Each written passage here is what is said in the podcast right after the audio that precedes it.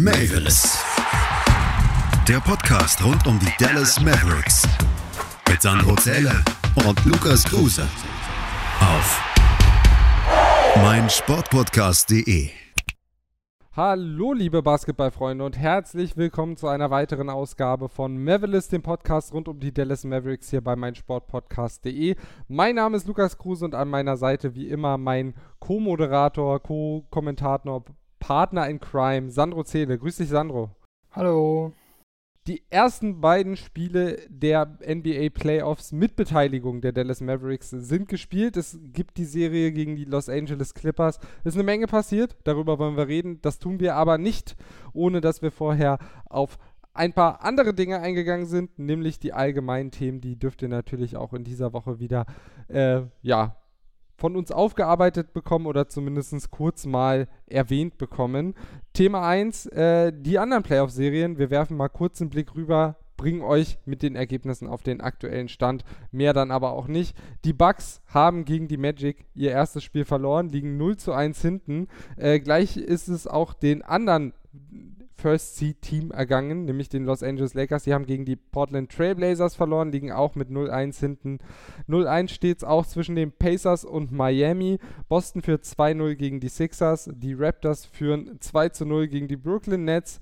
Die Houston Rockets 1-0 gegen Oklahoma City Thunder in den Serien zwischen den Nuggets und den Utah Jazz. Ist da in der Serie ist es ausgeglichen und wie es bei den Clippers und den Mavs steht, da kommen wir natürlich gleich noch drauf. Das wollen wir noch nicht vorwegnehmen. Äh, und ich gebe an meinen reizenden, übergebe an meinen reizenden Co-Kommentator. Äh, es gab auch die Bubble Awards in dieser Woche. Äh, wie haben denn die Mavs abgeschnitten und wer hat die anderen Awards bekommen? Also die Mavs haben gut abgeschnitten ähm, ist das einzige Team, das in beiden Bubble-Teams jeweils ein Spieler aufweisen kann. Einmal Luka Doncic im Bubble First Team mit Damian Lillard, Devin Booker, äh, TJ Warren und James Harden. Und Kristaps Porzingis im Bubble Second Team mit Giannis Antetokounmpo, Kawhi Leonard, Caris LeVert und Michael Porter Jr. Äh, dem Bubble MVP Award hat einstimmig Damian Lillard gewonnen. Äh, und beim Coach wurde Monty Williams als bester Bubble Coach äh, gekürt. Genau, der ist von den Phoenix Suns, genau. die ja mit 8-0 ordentlich durchmarschiert sind durch die, äh, durch die Bubble.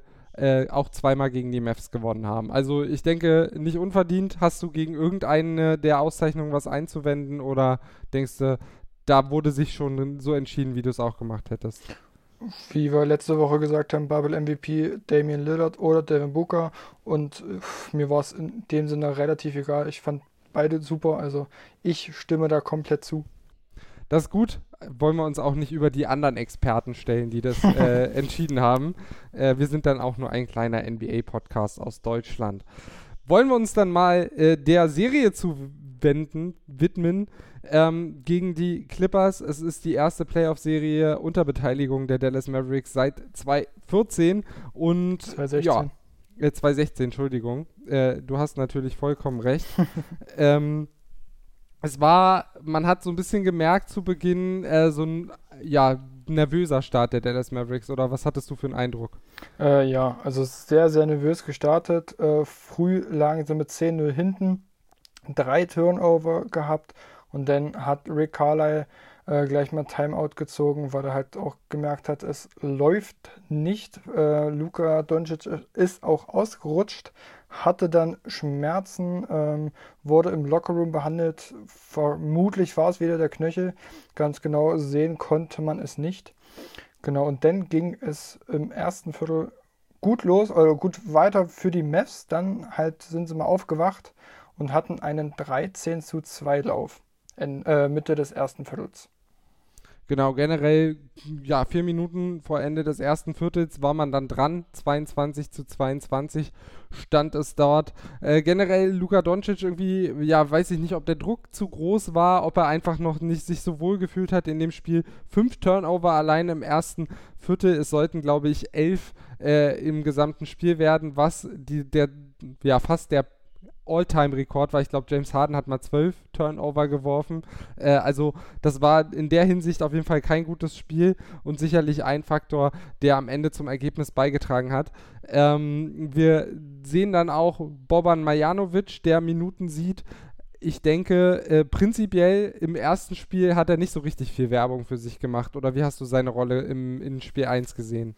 Äh, ich fand auch im ersten Spiel war er ich will nicht sagen mit nervös, aber man hat gemerkt, er ist noch nicht äh, hundertprozentig äh, dabei. Ähm, gut gefallen hatte mir auf jeden Fall nicht.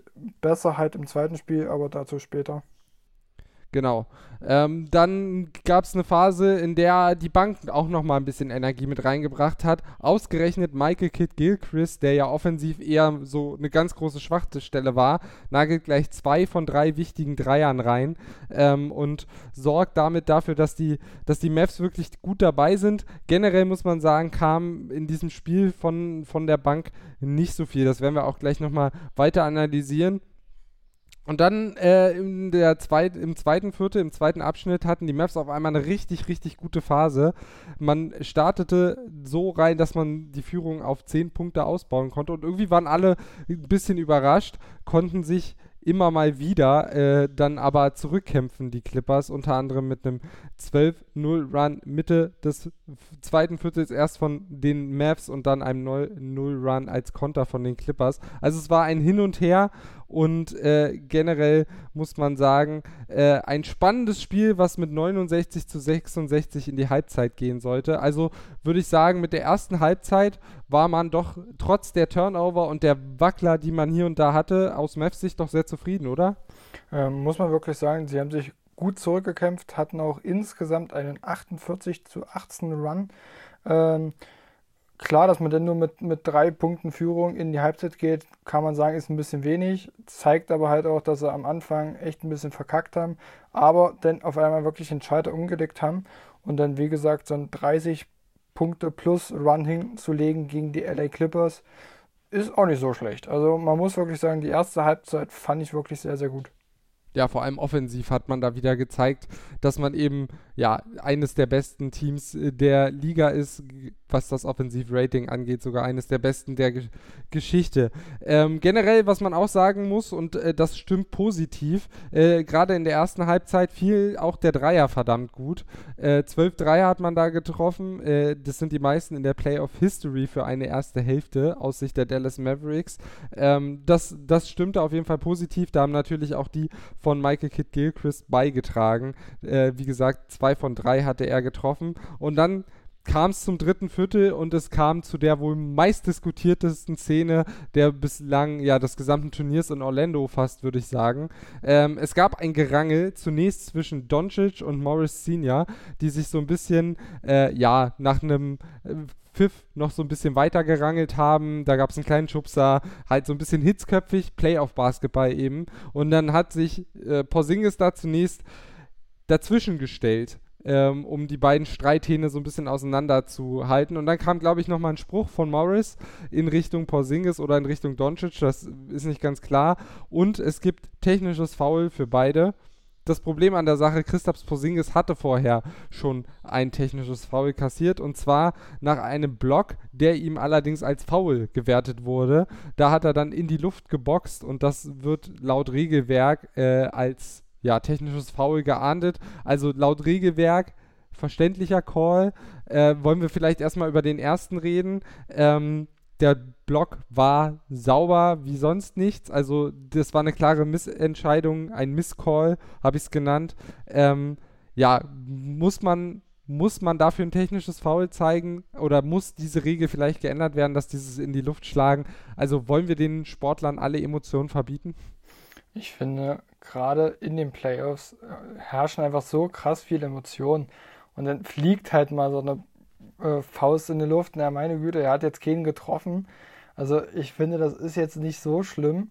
Und da war, er hat, äh, beziehungsweise er wusste halt auch, dass da ringsherum jetzt erstmal keiner steht, den er irgendwie ins Gesicht boxen kann. Also, äh, ich finde, in der Regular Season können sie von mir aus die Regel gerne lassen, aber in den Playoffs können sie die Regel einfach mal sein lassen, weil da einfach so viele Emotionen herrschen. Und wie du schon sagst, der Block, der war so krass sauber. Also so sauber kriege ich meine Wohnung nicht mehr. Äh, weiß ich nicht. Also keine Ahnung. Äh, und dass man sich dann darüber aufregt, wenn man weiß, dass es clean war, ist verständlich. Und wie gesagt, die Emotionen sind halt einfach überkocht äh, und dann hat er halt einfach mal die Faust in der Luft geschwungen. Dann ist es halt so. Also für mich ist das eigentlich jetzt kein technisches Foul. Genau, entscheidend finde ich eben, dass er dabei kein Spieler oder Referee angegangen ist, sondern er ist nicht mal in die Richtung von jemandem gegangen, sondern quasi so in die Leere, hat sich geärgert und hat dabei so, ja, dann kommt eben dieses Gerangel, diese Situation ähm, mit Morris. Also zwei Aspekte. Die erste ist, Christoph Porzingis muss da vielleicht nicht so reingehen, wenn er ein technisches Foul schon hat. War vielleicht nicht besonders clever. Man darf auch nicht vergessen, der junge Mann ist, glaube ich, 25. Es sind auch seine ersten Playoffs. Äh, es steht eine Menge auf dem Spiel. Das Spiel war eng. Äh, Dallas war voll im Spiel. Da hat er seiner Mannschaft auf jeden Fall nicht den größten äh, Gefallen getan. Der zweite Punkt. Mir fehlt da aber auf der anderen Seite auch so ein bisschen das Fingerspitzengefühl der Referees. Auch sie wussten, dass da schon technisches Foul war. Ähm, und es war das erste Mal überhaupt, dass Christoph Porzingis in einem NBA-Spiel vom Platz geflogen ist, wegen zwei technischer Fouls. Das heißt, er ist jetzt nicht unbedingt als Raufbold bekannt. Ähm, natürlich äh, haben sie ihn gewertet als jemand, der die Situation da hochgekocht hat. Wie gesagt, dieser Call ist an sich verständlich, aber im Hintergrund mit allem rundherum, würde ich sagen, hat mir da so ein bisschen das Fingerspitzengefühl gefehlt. Ähm, würdest du da noch was zu ergänzen? Nö, da stimme ich dir wirklich komplett zu. Ich fand es halt auch ein bisschen verständlich, dass man da beide ein äh, technisches gibt. Aber halt, wie du schon sagst, man hätte da auch einfach mal sagen können, okay, die Emotionen sind gerade hochgekocht, kommt jetzt runter und fertig ist. Absolut. Ja, und dann ging es eben ohne Christoph Porzingis weiter für die Dallas Mavericks. Äh, auf jeden Fall eine Schwächung äh, für für das Team aus Texas. Äh, es ging dann, äh, ja, auch in der Defensive hat erstmal so ein bisschen, vielleicht auch er als Anführer gefehlt, äh, denn es gab zwei, drei Situationen, ist mir aufgefallen, in denen Kawhi Leonard einen Wurf verworfen hat und dann stand er auf einmal frei unterm Korb, hat sich seinen eigenen Rebound geholt und den dann eben verwertet. Und so kam es dazu, dass man nach dem dritten Viertel 82, 87 zurücklag. Generell die Mavs schlechter von außen getroffen als in der ersten Hälfte. Ähm, man hat sich in den äh, letzten fünf Minuten mal zwei Minuten gegönnt, in denen man gar nicht getroffen hat. Ähm, und ja, es gab so einige Situationen, die doch sehr unglücklich waren. Am Ende war es ein doch engeres Spiel, als man es erwarten konnte. Ein paar Transition Plays und äh, Klatschdreier der LA Clippers machen dann den Deckel drauf in Person von Paul George. 48 Sekunden vor Ende ins Gesicht von Finney Smith. Nochmal ein Dreier geworfen, Deckel drauf gemacht. Dallas versucht es natürlich nochmal, aber da war dann nichts mehr zu holen. Und so geht das erste Spiel mit 110 zu 118 an die LA Clippers. Ähm, fangen wir mit dem ersten an trotz einiger negativer Sachen muss man sagen, die Mavs haben sich gut geschlagen fürs erste NBA-Playoff-Spiel von vielen Spielern. Äh, ich muss wirklich sagen, ich war auch positiv überrascht. Ähm, wo ich das Ergebnis gesehen habe, nur minus 8 Punkte, war ich eigentlich schon zufrieden. Wo ich dann noch gehört habe, dass Christaps sozusagen eigentlich fast nur die Hälfte mitgespielt hat, war ich noch positiver überrascht. Also äh, man muss wirklich sagen, ohne den zweiten Starspieler trotzdem so mithalten zu können, ist, ist auf jeden Fall schon mal eine sehr, sehr gute Leistung und mich hat es positiv gestimmt. Äh, Luka Doncic auch mit 42 Punkten, was auch ein NBA-Rekord ist, äh, beziehungsweise Playoff-Rekord, weil es ähm, die meisten Punkte eines Spielers in einem Playoff-Debüt sind. Ähm, genau, im zweiten Spiel hat er noch einen Rekord aufgestellt, aber dazu dann später noch ein bisschen mehr. Genau, also ich war wirklich sehr positiv gestimmt. Ja, das war ich auch. Das, äh, und vor allem, wenn man sich dann eben noch die Turnover-Statistik anguckt. 21 Turnover der Mavs gegen 11 der äh, Clippers. Das heißt, die Clippers haben als Team genauso viele Turnover wie Luka Doncic alleine. Das heißt, man hätte das Spiel mit ein paar Possessions mehr vielleicht sogar gewinnen können. Ähm, war vielleicht einfach nicht sein Tag, was so das Passspiel und die Entscheidungsfindung angeht. Wer 42 Punkte macht, dem kann man am Ende trotzdem nicht so äh, böse sein. Ansonsten äh, kurz noch zur Einordnung: Tim Hardaway Jr. 18 Punkte, Seth Curry mit 14 und Porzingis auch mit 14. So ein bisschen die Unterstützung von der Bank hat gefehlt äh, bei den Dallas Mavericks, aber auch bei den äh, LA Clippers äh, kam nicht so viel von der Bank, wie man vielleicht vor der Serie erwartet hätte. Kawhi Leonard 29, Paul George 27, Morris 19, dann Man mit 14 und Subac mit 10. Ähm, beide Bänke hatten nicht so einen großen Einfluss. Äh, da werden wir aber, denke ich, nach dem zweiten Spiel auch nochmal drüber sprechen. So, also ein Spiel, was hauptsächlich geprägt war von äh, dem Gerangel und der, äh, dem Feldverweis von Christoph Porzingis. Wir beide waren positiv danach diesem Spiel gestimmt. Äh, was wir noch vergessen haben zu sagen, ähm, Seth Curry kam von der Bank, denn Maxi Kleber wurde in die Starting Five beordert ähm, und hat da einen ganz guten Job gemacht. Darauf gehen wir aber, denke ich, in Spiel 2 noch ein bisschen dezidierter ein. Äh, so erstmal die Einordnung zu Spiel 1 und damit auch der erste Part vorbei. Es gibt eine kurze Pause und dann sprechen wir über die letzte Nacht und Spiel 2 zwischen den Dallas Mavericks und den LA Clippers hier bei Mavericks, dem Podcast rund um die Dallas Mavericks bei meinsportpodcast.de. Bleibt dran. Schatz, ich bin neu verliebt. Was? Drüben. Das ist er. Aber das ist ein Auto. Ja, eben. Mit ihm habe ich alles richtig gemacht. Wunschauto einfach kaufen, verkaufen oder leasen. Bei Autoscout24. Alles richtig gemacht. Und damit willkommen zurück zu Folge 5 von Mavericks, dem Podcast rund um die Dallas Mavericks hier bei meinsportpodcast.de. Mein Name ist Lukas Kruse, bei mir immer noch mein Gast, mein Co-Kommentator, mein Co-Moderator Sandro Zele und wir sprechen über die ersten beiden Spiele der Playoff-Serie zwischen den Dallas Mavericks und den LA Clippers. Spiel 1 ging an die Clippers mit 110 zu 118. Spiel 2 ähnliche Vorzeichen in der Starting Five veränderte sich auf beiden Seiten, glaube ich, nichts. Äh, Christoph Porzingis war im Vorfeld etwas fraglich, hatte Knieprobleme, sah dann aber im Spiel so aus, als hätte er die relativ gut weggesteckt. Also ist mir jetzt nichts weiter aufgefallen, dass er da irgendwie Bewegungsschwächen hat. Oder hast du da als Physio, der ja auf sowas genauer ein Auge hatte, irgendwie Anzeichen von Einschränkungen gesehen? Phasenweise mal so kleine, aber jetzt keine großartigen, worüber ich mir jetzt große Gedanken mache. Das ist schön zu hören. Auf der anderen Seite fehlte Patrick Beverly, der war äh, nicht dabei, musste aussetzen wegen äh, Wadenbeschwerden. Und die Mavs, die hatten gleich richtig Bock. Also das, was wir im Spiel 1 so ein bisschen äh, ja, vermisst haben, so diese, oder wo wir das vielleicht noch bezeichnet haben als kurze Startschwierigkeiten, Nervosität, das gab es in Spiel 2 nicht mehr erstmal die Mavs, schöner Pass von Doncic auf Kleber, Eliup Anspiel. 2 zu 0, dann gab es einen offenen Dreier von Doncic nach Offensivrebound von Kleber, einen tiefen Dreier von Porzingis und noch ein paar andere schöne Situationen und auf einmal waren die Mavs 15 zu 2 vorne. Warst du überrascht, mit wie viel Schwung und äh, Krawall äh, die Mavs da aus der Kabine gekommen sind?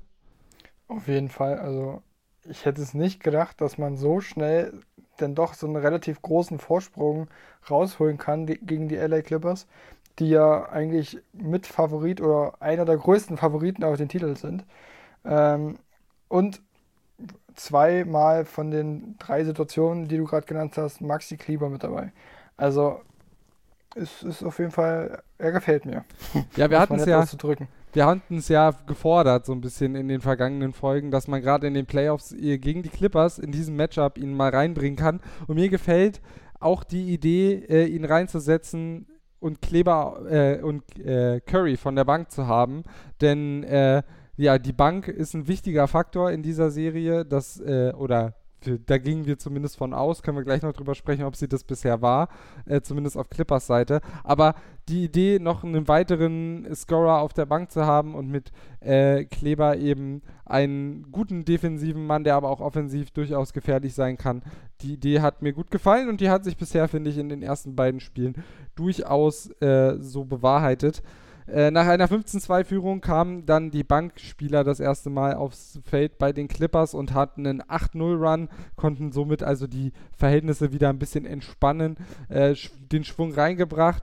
Ähm, was man vielleicht auch noch erwähnen muss, im ersten Viertel Paul George gleich mit drei Fouls nach Viertel Nummer 1. das sollte vielleicht noch ein Thema werden. Die Foul-Problematik auf jeden Fall nach dem ersten Viertel sah es dann wieder ein bisschen ausgeglichener aus. 29, 25, also nach dem ersten Abschnitt. Was mir so ein bisschen aufgefallen ist, Boban Marjanovic wieder ordentlich Minuten gesehen. Schöne Szene übrigens, ich, wer das Spiel gesehen hat, es gab einen kurzen äh, Audiomitschnitt von Marcus Morris, der beim Freiwurf neben Boban stand und gesagt hat, ja, ja, du bist ein cooler Typ, ich mag dich. Äh, fand, ich, fand ich irgendwie eine süße Szene und zeigt mal wieder, wie ähm, Boban Marjanovic ja einfach ein, ein Liebling ist, sowohl von Fans als auch von den Spielern, gegen die er spielt. Und äh, wie gefällt dir Boban Marjanovic bisher? Er spielt gar nicht so schlecht. Also man denkt ja immer, ja, in so Playoff-Serien ist er nicht so spielbar, aber gerade jetzt gegen die Clippers, die selber nicht so einen Big Man haben, äh, nicht so viele Spieler von seiner Größe und seiner Kraft, äh, kann man den schon spielen. Auch, also er ist jetzt nicht die ganz große Schwäche. Äh, nee, ich finde, er macht seine Sache wirklich sehr gut. Also jetzt im zweiten Spiel hat er nicht mal äh, elf Minuten gespielt und in der Zeit 13 Punkte und 9 Rebounds aufzulegen, man kann es schlechter machen, um es mal nett auszudrücken. Also er gefällt mir wirklich sehr gut. Ähm, eigentlich auch am, am, am defensiven Ende, finde ich, ähm, sorgt er dafür, dass die Spieler jetzt nicht gerade direkt auf ihn zurennen und sagen, ey, block meinen Wurf. Ähm, also er sorgt auf jeden Fall an beiden Enden äh, für Leistung und das, das freut mich. Ja, natürlich allein auch schon aufgrund seiner Größe äh, hat er da häufig einfach Mismatches, die er sowohl offensiv als auch defensiv gut ausspielt. Und der Mann hat ein wahnsinnig feines Handgelenk, äh, was man gerade äh, in, in vielen, nach vielen Anspielen von Doncic dann auch sieht. Die Dreier haben wir jetzt äh, anders als angekündigt in der, in der Bubble noch nicht so viel gesehen, wie wir das wollen. Aber wer weiß, was da vielleicht noch kommt im Laufe der Serie.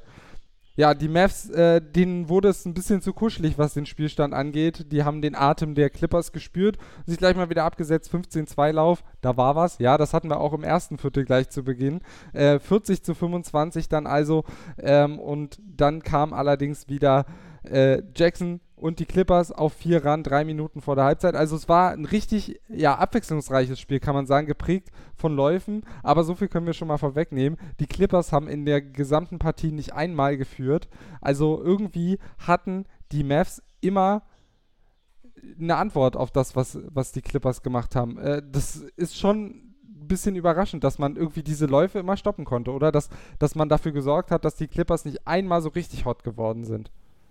Ja, also ähm, wie du sagst, zweimal ein 15, 15 zu 2 Lauf der Mavs. Immer ein Konter darauf äh, von den Clippers und trotzdem immer eine Antwort halt gefunden, darauf direkt irgendwas dagegen zu unternehmen. Äh, ich weiß jetzt nicht, ob das immer von Rick kam oder ob das allgemein von den Spielern kam, wahrscheinlich alle zusammen. Ähm, man muss wirklich sagen, sie haben sich super umgestellt, haben gemerkt, okay, die kommen gerade dran, jetzt müssen wir nochmal noch mal eine Stufe höher gehen.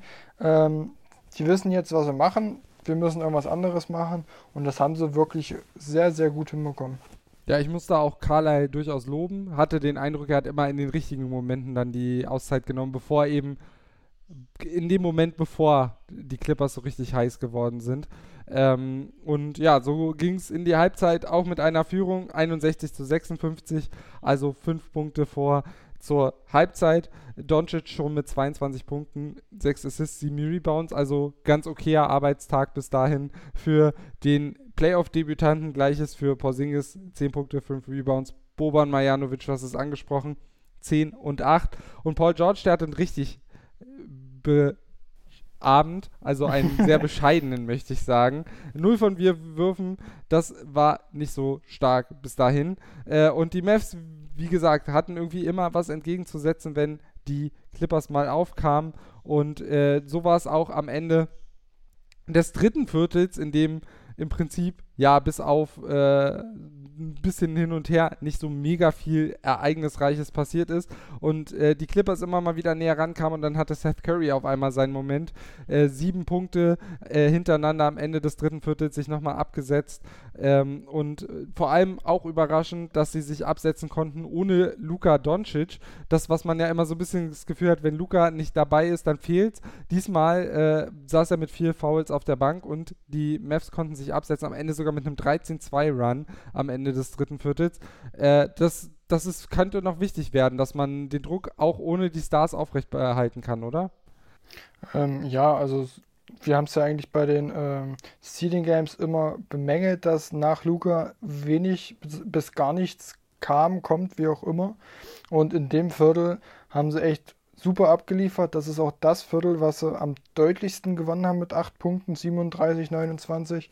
Und wie du sagst, halt mit einem 13 zu 2 Run, Run am Ende. Ähm, also man muss wirklich sagen, sie hören auf uns.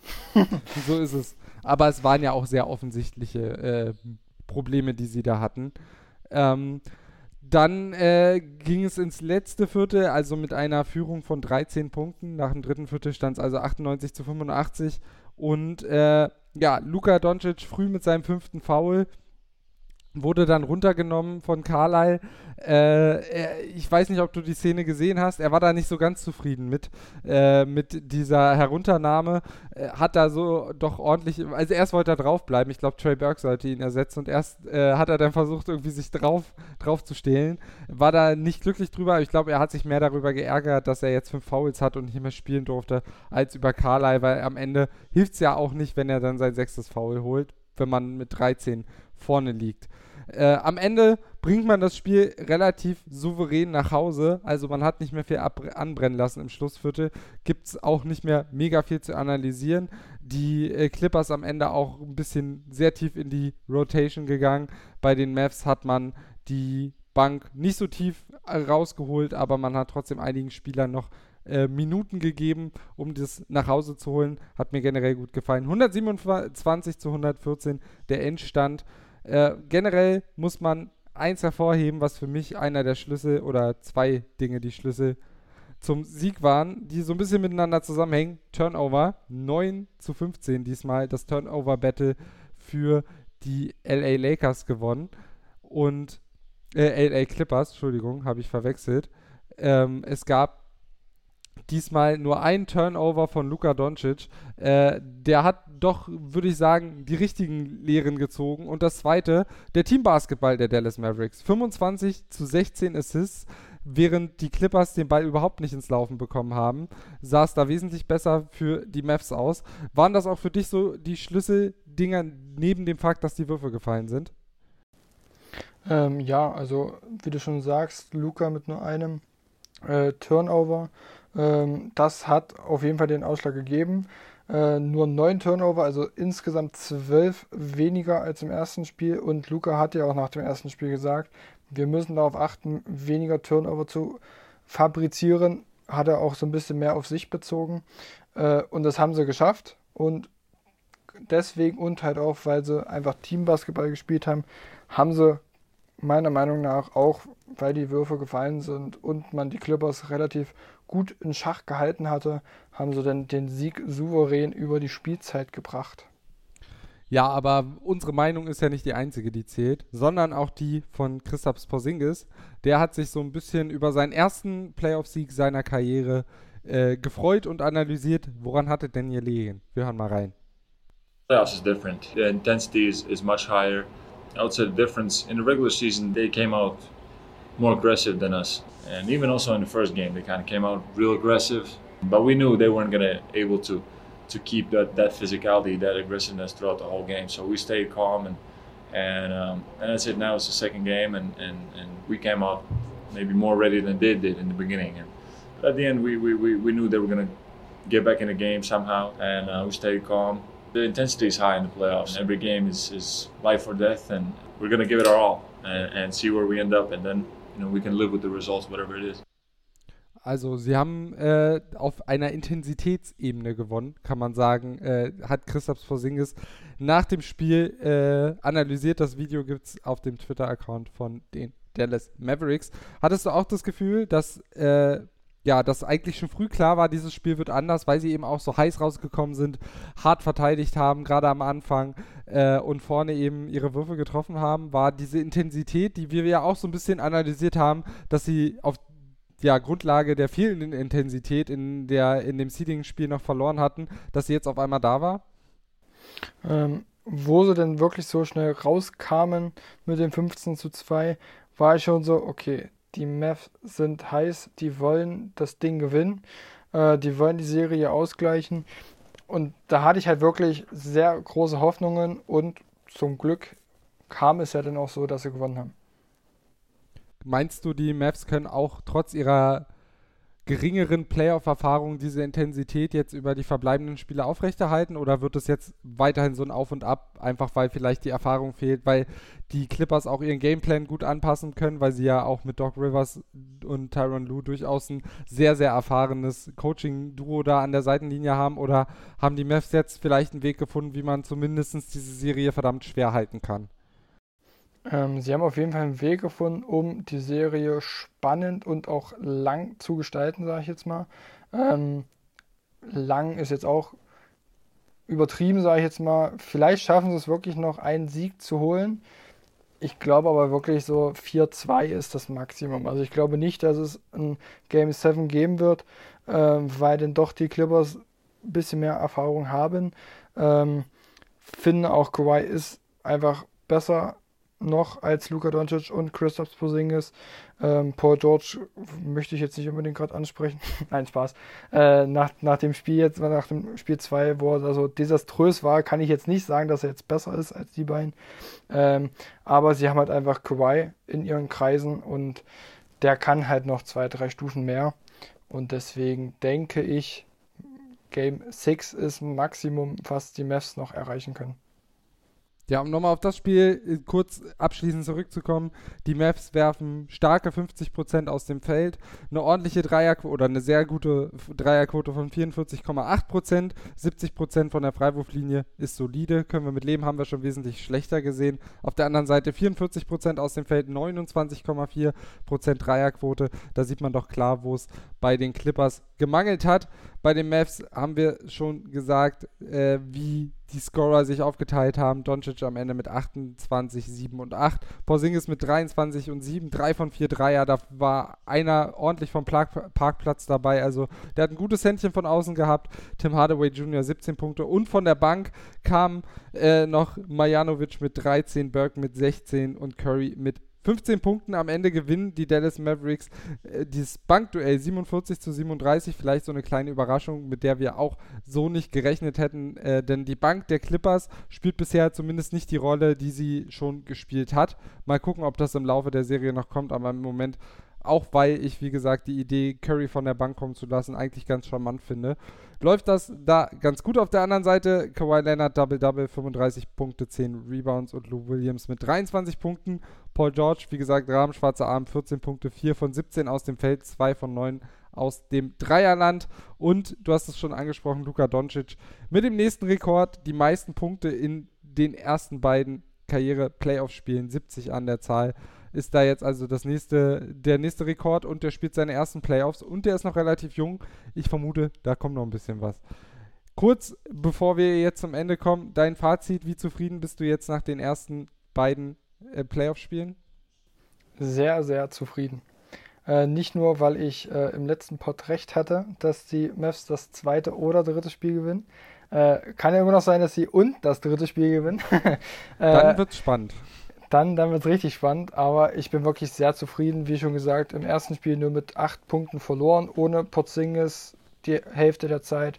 Äh, denn im Spiel 2 ein Viertel komplett ohne Luca, trotzdem mit 13 Punkten gewonnen. Also man muss wirklich sagen, ich bin mehr als zufrieden, ich kann nicht meckern und deswegen würde ich mir gerne dein Fazit noch hören. Ich bin auch sehr zufrieden und vielleicht ist es ja gar nicht so schlecht, dass die beiden Stars jeweils eine Halbzeit aussetzen mussten, mehr oder weniger, oder ein Viertel. Da schont man natürlich die Beine ein bisschen. Äh, und so eine Serie, wenn sie länger wird, da kommt auch die Kraft ins Spiel. Also vielleicht gar nicht so schlecht. Das soll es gewesen sein mit Folge 1 der Playoffs, quasi Sonderfolge hier am Donnerstag. Wann die nächste Folge kommen wird, müssen wir ganz ehrlich sagen, wissen wir noch nicht so ganz, denn ähm, ja, die, der Kalender ist noch nicht so ganz klar. Äh, verfolgt einfach unsere sozialen Medienauftritte. Einmal auf Instagram und einmal auf Twitter. Um, bei mavelis-pod kriegt ihr dann die Informationen. Wir versuchen es, also diesen Samstag wird es keine Folge geben, aber wir versuchen dann entweder am Dienstag oder am Donnerstag euch die nächste Folge zu bringen. Hängt natürlich auch so ein bisschen davon ab, wie lang die Serie wird. Ähm, das wissen wir natürlich noch nicht einfach da. Ja, uns folgen, gerne auch eure Meinungen, eure Fragen zuschicken. Da freuen wir uns sehr drüber, wenn ihr da aktiv teilhabt. Aktiv könnt ihr uns natürlich auch folgen im Podcatcher eurer Wahl oder auf iTunes. Da gerne auch eine Sternebewertung und oder eine Rezession, äh, Rezension da lassen. Äh, und ja, das war's von mir für heute. Und das letzte Wort hat wie immer mein wunderbarer Kollege Sandro. Bitteschön. Danke fürs Reinhören und dann bis nächste Woche. Schönes Wochenende und dann genießt noch die äh, nächsten NBA Playoff-Spiele. Mal schauen, was da noch so alles kommt. Bis dann. Tschüss. Ciao, ciao. Schatz, ich bin neu verliebt. Was? Da drüben. Das ist er. Aber das ist ein Auto. Ja, Mit ihm habe ich alles richtig gemacht. Wunschauto einfach kaufen, verkaufen oder leasen. Bei Autoscout24. Alles richtig gemacht. Mavis. Der Podcast rund um die Dallas Mavericks. Mit Sandro Zähler und Lukas Kruse. Auf meinsportpodcast.de. Schatz, ich bin neu verliebt. Was? Drüben. Das ist er. Aber das ist ein Auto. Ja, eben. Mit ihm habe ich alles richtig gemacht. Wunschauto einfach kaufen, verkaufen oder leasen. Bei Autoscout24. Alles richtig gemacht.